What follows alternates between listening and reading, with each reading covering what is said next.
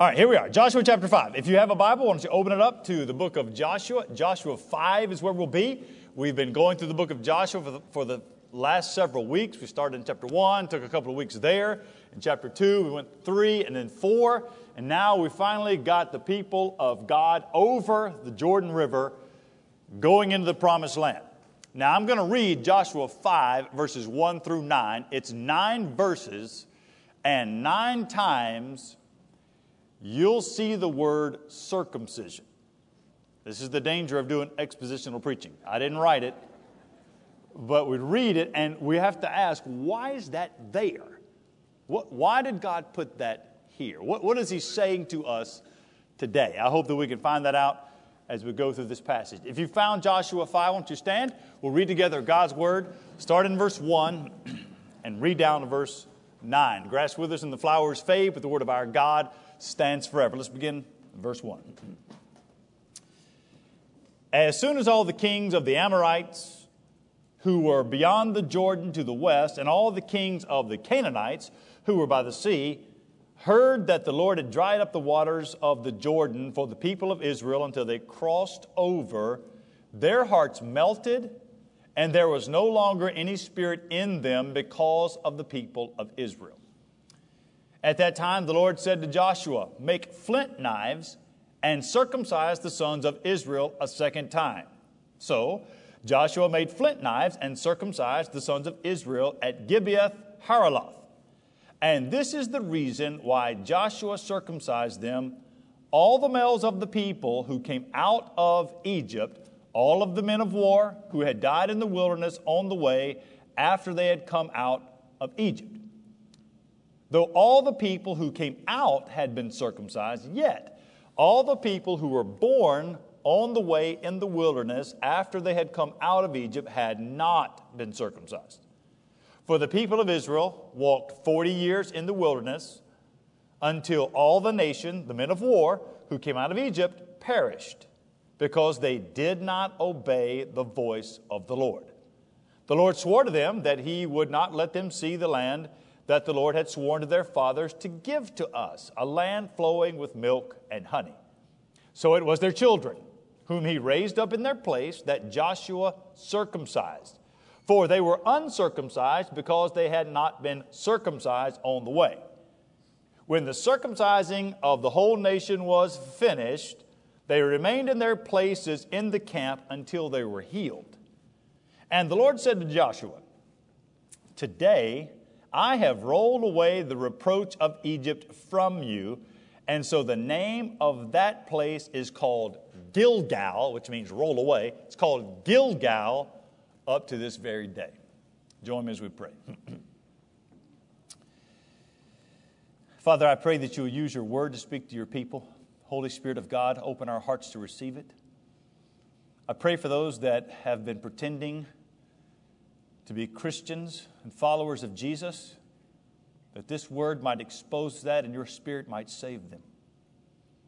God, we pray that you would bring about a desire for holiness, a love for the truth, a strength of character. We pray that you'd find us faithful. In Jesus' name, amen. You may be seated. From time to time here at Hickory Grove, we sing what is known as an antiphonal song. That is a a call and response. Starts with a question, and then there comes the answer. You might know the song. Uh, one of the questions is Do you feel that the world is broken? And then we answer, We do. And then we ask another question Is all creation groaning? And then we answer, It is. And I don't know when I have felt that more than I do right now. Maybe you feel it too. There's confusion about gender, there's division among there's division on race. There's churched people going soft on things like abortion even the church has become unclear on morality. Uh, meanwhile, some of you have felt this. Meanwhile, just simple Christianity, Just basic Christianity is being ostracized and marginalized and even mocked. There is a certain growing societal pressure that's being placed on committed Christians. That pressure is this pressure to capitulate uh, to the economic and social vice that we live in, to, to conform to the ever degrading ways of the world. And more precisely, even among the church, there was a time when going to church was good for your social capital. It made you look good in the community. It probably would help in business endeavors. It made you seem like a respectable citizen. It has been completely flipped over now. Now, to go to a Bible believing church that preaches the gospel and believes the book, uh, that now will be costly. But I'm convinced that those who have the Spirit of God, those who've put their faith in Christ, have been converted those people, you, are, are made of fairly stern stuff. Now, before we sort of uh, relish in our own strength, let's not forget we are not Invictus. Invictus, you can go look it up later. Invictus. We are not the commanders of our own fate or our own souls. We are not beaten and unbowed. Let's forget who, uh, Let's forget trying to be that. Let's remember who we are. We are Christians. We have no fear of dying because we're already dead. We've been made alive, been made alive in Christ. And if that's the case, then the Bible says that no weapon that is formed against us can stand. That is exactly the sense you get Joshua chapter 5. Let's catch ourselves up. Here's what the Lord has done God has miraculously brought Joshua and the Israelites all the way across the Jordan River. He did that in chapter 3. Chapter 4, they got over there and built the monument because God told them to, to remember that I did this for you. And now, as chapter 5 opens up, here are the people right on the edge. They've been waiting 40 years to walk into the promised land, but to do so correctly, they are going to need God's power, they're going to need God's presence, they're going to need God's protection, and they're going to get it. But they're going to get it by living God's way. As God's people, as those that claim to know Christ, that claim the name Christian, as God's people, we are called to live like that. I, I want you, just this morning, we don't have very much time together, but just as we go, you might even want to write it down the question um, Am I? Ask yourself, because I certainly don't know. Am I living God's way? Because, because, if we're going to be God's people, then we've got to live God's way. One thing is, one thing is for certain. In fact, this would be my first point. Number one, one thing is for certain when God acts, people take notice. You'll see it right there in verse one. When God does something, when He acts, people actually stop and look over there. Let me show it to you right there in verse one. The stage is set in verse one. You see it? As soon as all the kings of the Amorites, Amorites and Canaanites, uh, they're describing basically the same people.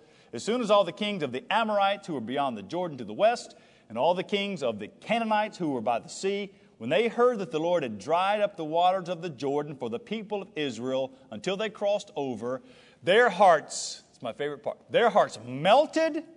There was no longer any spirit in them. Their hearts melted like wax close to a fire, like a stick of butter on top of the stove, and you left it on, and it melted.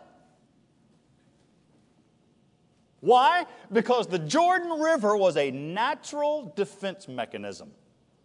Think about, uh, think about a, a, castle with a moat around it. Think about a river. That, that is a natural defense mechanism of invading armies. Now, invading armies have crossed rivers from time immemorial. Go read military history. In fact, the most celebrated event of World War II happened 77 years ago today. The Allied invasion of Normandy crossed the English Channel. And go home and, and watch a documentary today, World War II documentary. Our armies have been crossing rivers on bridges and barges and ferries, but never like this. God's people didn't just cross the Jordan. God Himself went in front of them in the ark, His presence in the ark. He pushed the water back, stacked it up way up river. It went completely dry downriver. And the Bible says, go read it in Joshua 4, that they walked across there on dry ground. It was a miracle. So that the people living in that promised land, the Canaanites and the Amorites, so that the people living there would know that there is no God like our God. That He controls nature. Not only that, He controls the hearts of pagans. He made their spirits flee out of their bodies. I mean, just think about the Canaanites and the Amorites. These are the very same people, if you know Bible history, these are the very same people that uh, when Moses sent the 12 spies into the land and had Joshua and Caleb led the party, these are the same people. Those 10 spies came back and said, Look, there are giants in the land. And so the people were influenced, they sinned against God, and that's why they didn't get into the promised land. But now, these very same people are afraid. Their hearts are melting like wax. You know what that tells us? That tells us that what we, what we fear, God controls. What we dread, God owns. What we need, God supplies. Not only that, let's think about the miracle just for a little bit. Why, why are miracles in the Bible? You can read all throughout the Bible, in the Old Testament, and then into the New. There are these miracles in the Bible. There are two primary reasons, maybe three, but two primary reasons. Every miracle is a benefit to God's people or even a person, maybe just one person. Every miracle is a benefit either to God's people or to one person. You get in the New Testament, uh, and, a, and um, someone that is blind receives their sight. It's a benefit to that person. But that's not the only that's not the only purpose for a miracle. The miracles are in the Bible to validate, to, to show the authority of God's deliverance, that God is the deliverer. You can see it in Matthew, Mark, Luke, and John. Go read the book of Acts. Anytime the apostles performed miracles in Acts, that miracle follow, was followed by the preaching of the gospel. When I say gospel, here's what I mean the perfect life of Jesus on this earth, that he lived perfectly, fulfilling all of the law in a way that we can't. That he went to the cross. The reason behind the cross is there he was nailed to a cross under God's plan God gave Jesus to it, that nailed to a cross to take the wrath of God, all of the punishment, wages of sin is death. Jesus died, those wages. He, he, is, he received every bit of that punishment for all of the sinners that will believe. Okay, so he died, God raised him from the dead, he has ascended into heaven, he reigns as Lord, and now salvation, how does it work?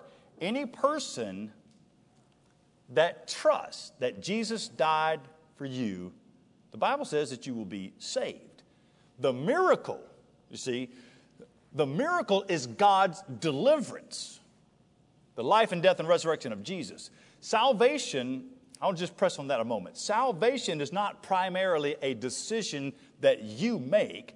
Salvation is an act of God that He has done, the finished work of Jesus. And when God acts, if you're converted, if you don't mind me using that language, it's, it's, good, it's a good word to describe to go from not being a Christian to being a Christian. You've been converted, been changed. God does that. If that is true, there is evidence, and when God acts, people will see that. They will recognize that. They will take notice. Have people taken notice of your conversion? Is, is it clear that you once were different and now you, have, you are changed and are a follower of Jesus? You're not just following trying to live, you've been, you've been changed. Do, do people recognize it um, in your daily walk, in your love for people, in the way you speak? Be careful. Social media, the way you speak, you represent Jesus if you're a Christian. People see that you actually conduct yourself differently, your, your humility, your love for people that are, aren't lovable, you're extending mercy to those that don't deserve mercy. That, that's an act of God, and when God acts, people, when God acts, people take notice. let me keep pressing on that a little bit. Number two, this is right from the Bible. Number two, God's ways are not our ways. Think about it with me now before, before I read it to you. The Canaanites are on the run according to verse 1. Canaanites and Amorites, they're in the promised land. They've got to be cleared out. And verse 1 tells us they are scared to death. They've heard about what God has done, and it has them rattled. They don't feel like giants in the land. They are mighty mites in the land. Now, eh, Israel, here's how we would say Israel actually has the momentum. Man, it feels good to have momentum. If you're a businessman, you know things are going well. Let's just keep moving. And look what God tells Joshua to do. Let me read it to you, verse 2. At that time, the Lord said to Joshua, Make flint knives and circumcise the sons of Israel a second time. So Joshua made flint knives and circumcised the sons of Israel at Gibeath Haaraloth. And I'll just stop there. So, that is not.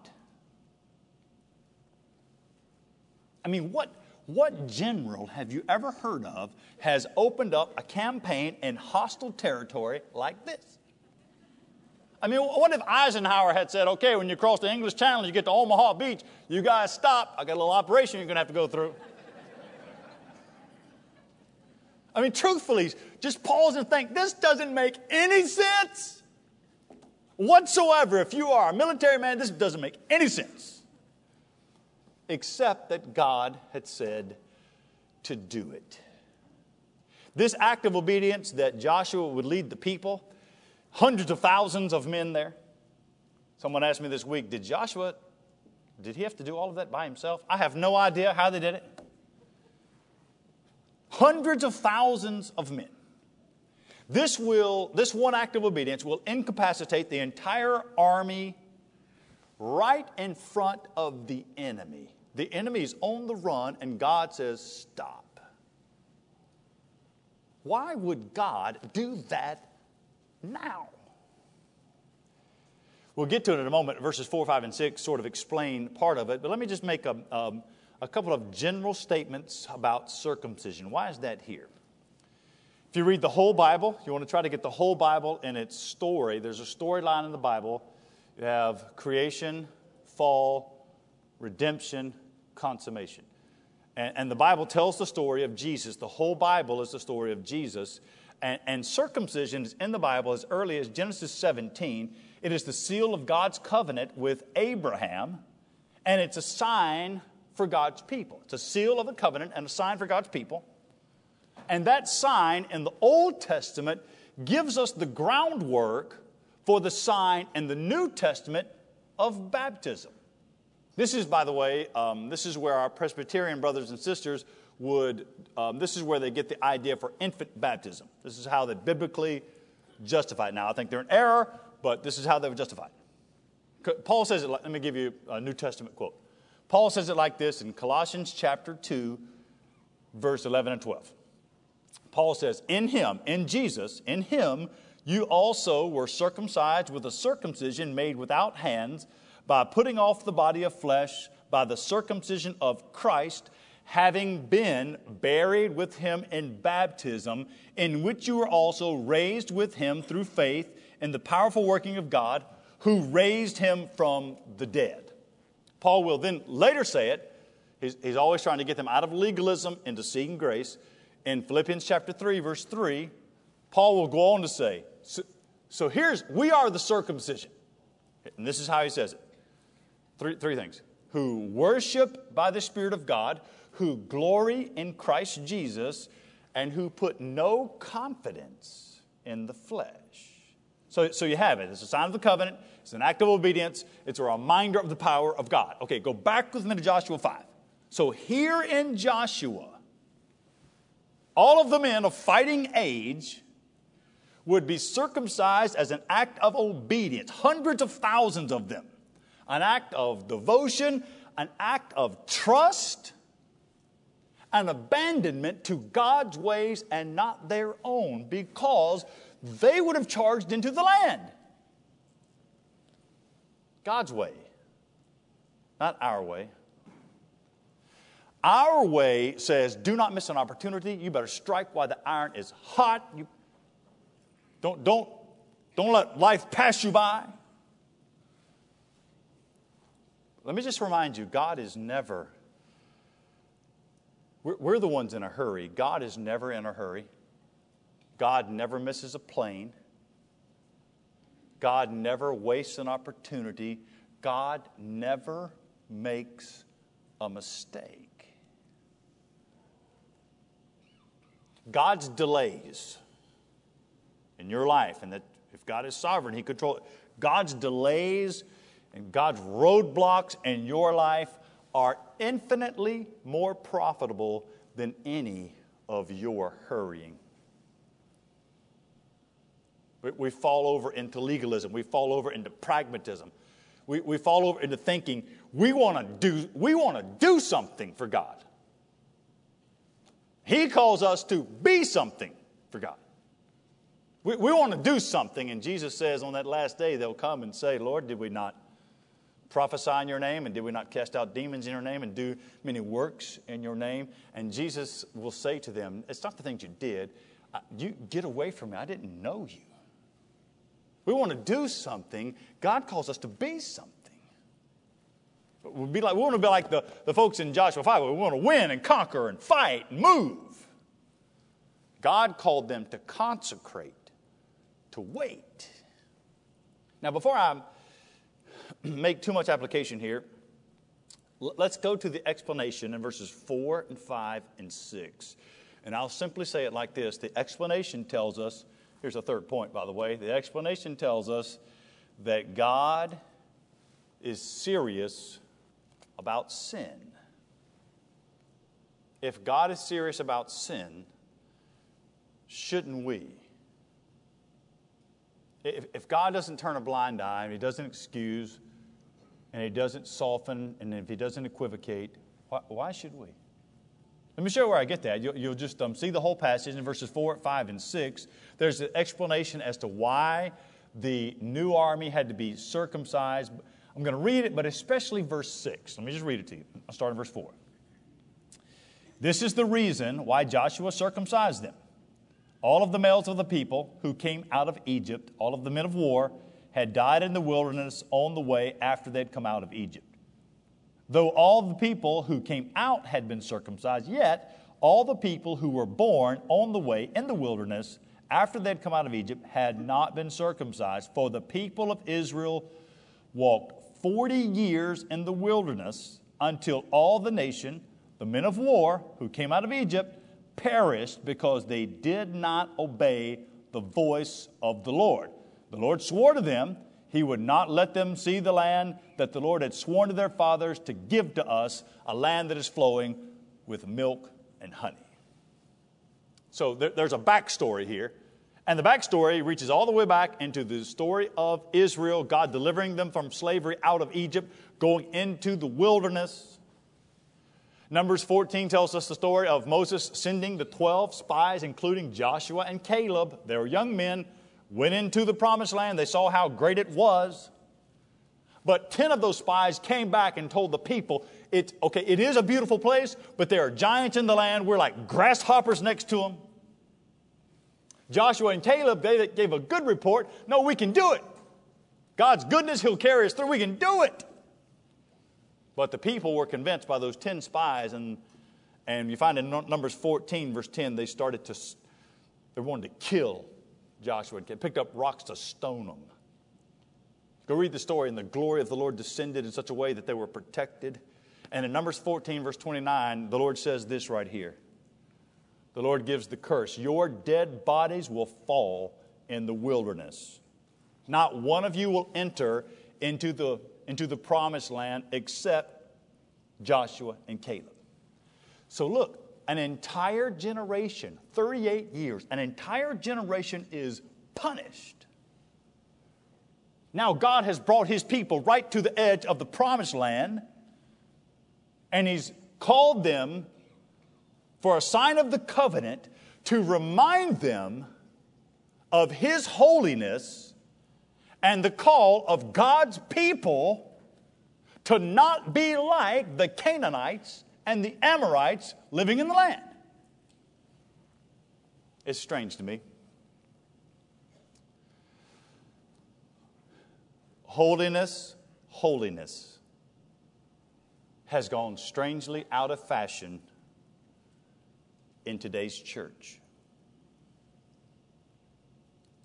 Today's church, there's a big push to be, you want relevance, you want community, you want to be cutting edge, want to, to, to encourage and, and, and affirm.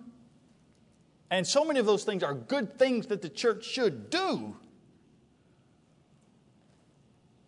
But it's the call of holiness that God places on his people. When you think about holiness, you need to think about two words specifically. There are lots of words, but two. One would be justification. Justification is a one time event, sanctification is a process. Justification happens when you put your faith in Jesus at the cross. When you're saved, you are justified. That means your guilt is taken away. Sanctification is a lifelong process. Once you're saved, growing more and more like Christ. It's what the Holy Spirit does in you and your efforts. God takes that. So if you ever wonder, if you're wondering, okay, am I actually a Christian? You can, t- you can reverse the process and start with sanctification and look back. Have I? You start asking questions. Are you, are you growing in the Lord? Do you love the Bible more and more? Do you desire more of God? Do you love to come and worship with God's people? Are you, are you changing, being more like Christ? Maybe, that's, maybe those are too vague uh, for you. So you can start asking questions behaviorally. If you are n- not married and living with someone and calling yourself a Christian and having premarital sex and yet don't feel bad about it, there's a chance there's something wrong with where you are in life. If you get drunk on the weekends to the degree you lose all control, or you, you, you don't mind flying off the handle, you cuss like a sailor, or you filled with rage, or you're judgmental and hateful, prideful? Uh, my question would be why, what makes you think you're a believer? You believe in God, maybe you believe in Jesus, it's just not the God of the Bible, it's one that you fashioned for yourself. The, the God of the Bible is, is, is wrath and grace. Take them both now, look at both wrath and grace. It's a sheer act of grace that any person that's not a Christian, it's a sheer act of grace that any sinner made it through the night last night. If the wages of sin is death and every sin deserves punishment, then it is just God's grace that He keeps people alive. And the Bible says, and the psalmist says, that God feels indignation every single that he seethes at sin, that he despises even the garment stained with sin. That's wrath. We believe that about God. That's Old and New Testament. But that's not the only story. The story of God is, is one of grace. That is God's perfect, unconditional love in Jesus. It is, it is grace. If, if there's conviction in your heart over sin, there's, that's a grace. If you think about sin and you're done making excuses and you're, you're done defending something, you realize that, that that's an actual act of grace. You need to look to Christ to save you. Which takes us another step deeper. Just keep pressing on this passage now. Come down the page a little bit. It takes us another step deeper into God's good news. Remember, the gospel is good news. It's found right down there in verse 9. I'll say it like this when, when God restores, when He restores, He does so completely. You should cling to verse 9. Let me just read it to you. This is what the passage says. And the Lord said to Joshua, this is after they've circumcised, been circumcised. The Lord said to Joshua, Today I have rolled away the reproach of Egypt from you. So the name of that place is called Gilgal, which means to roll away. That word reproach, it's the word shame. Shame. Have you ever felt guilty? If you ever done something and you knew you were wrong, you felt the shame of it, or maybe you, you were a victim, you felt the shame. God says, Here's what I've done. This is what God does. Take this with me to the cross. Now, this is what, this is what God does at the cross. He rolls away the humiliation. How humiliating was it that they were slaves in Egypt? God rolls that away. Reproach. He, he rolls away the, the sin of doubt and ingratitude. They were not thankful, they were prideful people, and God, uh, He rolls that away. They were complainers. Just go read the story of them. They complained about everything. God rolls that legacy away. They were cowards. They wouldn't go into the land. God takes all of that that they ought to be ashamed of. And this is what happens when we get saved. The things that we ought to be ashamed of got us to the cross. We no longer are ashamed of them because God rolls it away. But the lingering, the lingering taste of rebellion, I started thinking about uh, uh, being a slave in Egypt. What did they have to suffer? We read some of it, and their cries went up to the Lord, but what kind of abuse? It can, can, do you believe God can roll away the shame? Look, they, they had been, their parents had been slaves, and who knows how they were abused. That God at the cross can roll away the open wounds of abuse. And in place of reproach, what does he? Here's the good news. In place of reproach is this adoption as, as sons and daughters of God, this, this affection that's given. If you have children, you know what this is like. You love your children. This affection as children of God. This this promise of going into the land. Even the writer here includes himself in verse 7, us. He says, promise us the land of milk and honey. This, this promise of freedom. This, um, here's what salvation does there's a reinstatement of dignity. Every person made in the image of God, the image of God in us is disfigured because of our own sin. What Jesus does is reinstate the dignity of God in you. All of that happens when God takes away reproach. God's people living God's way. You join me as we pray together, with your heads bowed this morning. When we sing today, I'd like to give you an opportunity